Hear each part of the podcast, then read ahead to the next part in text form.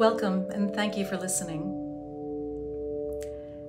The other day, I saw a social media post describing how members of different spiritual and religious lineages have been waiting for their version of a Messiah to arrive, sometimes for thousands of years. It concluded with the comment that most religions adopt the idea of a savior and state that the world will remain filled with evil until this savior comes and fills it with goodness and righteousness. Maybe our problem on this planet is that people expect someone else to come solve their problems instead of doing it themselves. While I agree that it is vital that each of us be as proactive as we can about creating the world we wish to be a part of, I also feel that vision and ethical leadership play a vital role in systems change. But that's not why I brought up this idea today.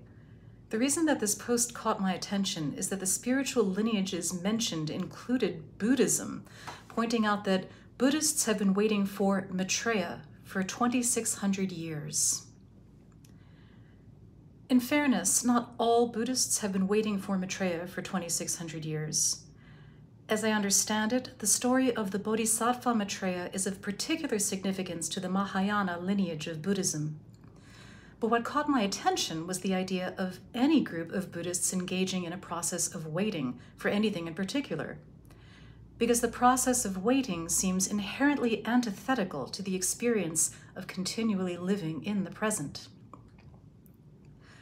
Often the experience of waiting can be a part of our present moment experience. For example, it is necessary to engage in a process of waiting when you anticipate the arrival of a train that will take you to your next destination. It is necessary to wait in line at the grocery store. But this is not the same as waiting for some long-desired event prophesied by a mythology invented by humans who lived thousands of years ago. We only wait for something made up and mythological like this to come about when we are attached to seeing it come about, when we are focused on making it come about. The story of Maitreya is a very beautiful one. The name Maitreya is derived from the Sanskrit word for friendship. Maitreya is said to abide in a realm known as Tushita Heaven, which is accessible through meditation and will appear on earth at a time when the teachings of Gautama Buddha have largely been forgotten in order to share a practice of self-realization and what Buddhists consider right action and right relationship. But when I first heard this story, I thought, I don't want to wait for some mythical bodhisattva to show up so I can practice self-realization. I want to enjoy cultivating as much self-realization as I can every day in this relatively short lifespan that, so far as I know, will be my only chance to experience self-realization as a human. If you are on a journey of self-realization, you are never waiting to take the next step, because the experience of each next step is part of your journey of self-realization. The Buddha Siddhartha Gautama was a beloved, highly influential philosopher and teacher. He was also a human being who spent his relatively short lifespan engaged in his own process of self-realization. What he might have been before he was a human being or after, we cannot know, as we also cannot know this about ourselves. What we can know is that he and we are human, and if the Maitreya of myth were someday to arrive, he, she, or they would also be human while they're here, wherever they may have come from, too. To me, what that means is that Maitreya could be among us right now. Any one of us could be Maitreya, or several of us, or many, or even all of us. In his book version of The Science of Enlightenment, meditation teacher and science scholar Shinzen Young proposes, traditionally it is assumed that the Buddha to come will be an individual.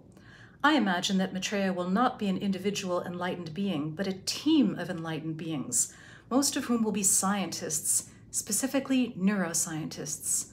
This team would use the power of post-twentieth century science combined with the depth of their personal experiences to formulate a radically innovative paradigm for what enlightenment is and how to get there. While I don't want to weigh in on whether Maitreya will be a team of neuroscientists, I really love the idea of Team Maitreya, because I believe that each of us has it within us to become deeply self-realized, and to then help others to do so as well. If each of us strives to live in the way that we imagine Maitreya would, who can say what the result might be? I, for one, can see no downside. Why not a neuroscientist Maitreya, a voice teacher Maitreya, a Maitreya who sings R and B? The Maitreya story dates from the third century of the Common Era. Maitreya is prophesied to be a northern Indian nobleman, and there are also predictions about who his wife and son will be. The Mahayana Buddhists of the third century did not, however, prophesy that Buddhism would attain the kind of global reach that it enjoys in the twenty-first century of the Common Era, or that a female voice teacher would someday be recording a podcast about Maitreya. I say we need not be any particular nationality or gender to live as we imagine Maitreya would live. And Maitreya need not be one. What this world truly needs now, in my opinion, is for Maitreya to be legion. When we wait for a leader to arrive, we perpetuate the very status quo we desire to change. When we deify or mythologize any one leader, we perpetuate a hierarchical culture that thrives on attachment and competition, rather than creating the possibility of a more egalitarian and equitable society. So let's not wait for Maitreya. Let's each of us connect with our inner Maitreya. Again, how could there possibly be a downside? This episode was heavy on the Buddhism with no discussion of singing, but I promise to connect those dots tomorrow when I will talk about something called deity practice and the ways in which I find the philosophy behind this practice informative for what embodying a role or telling a story can do for a singer. Maitreya is, in my view, the mother of all deities.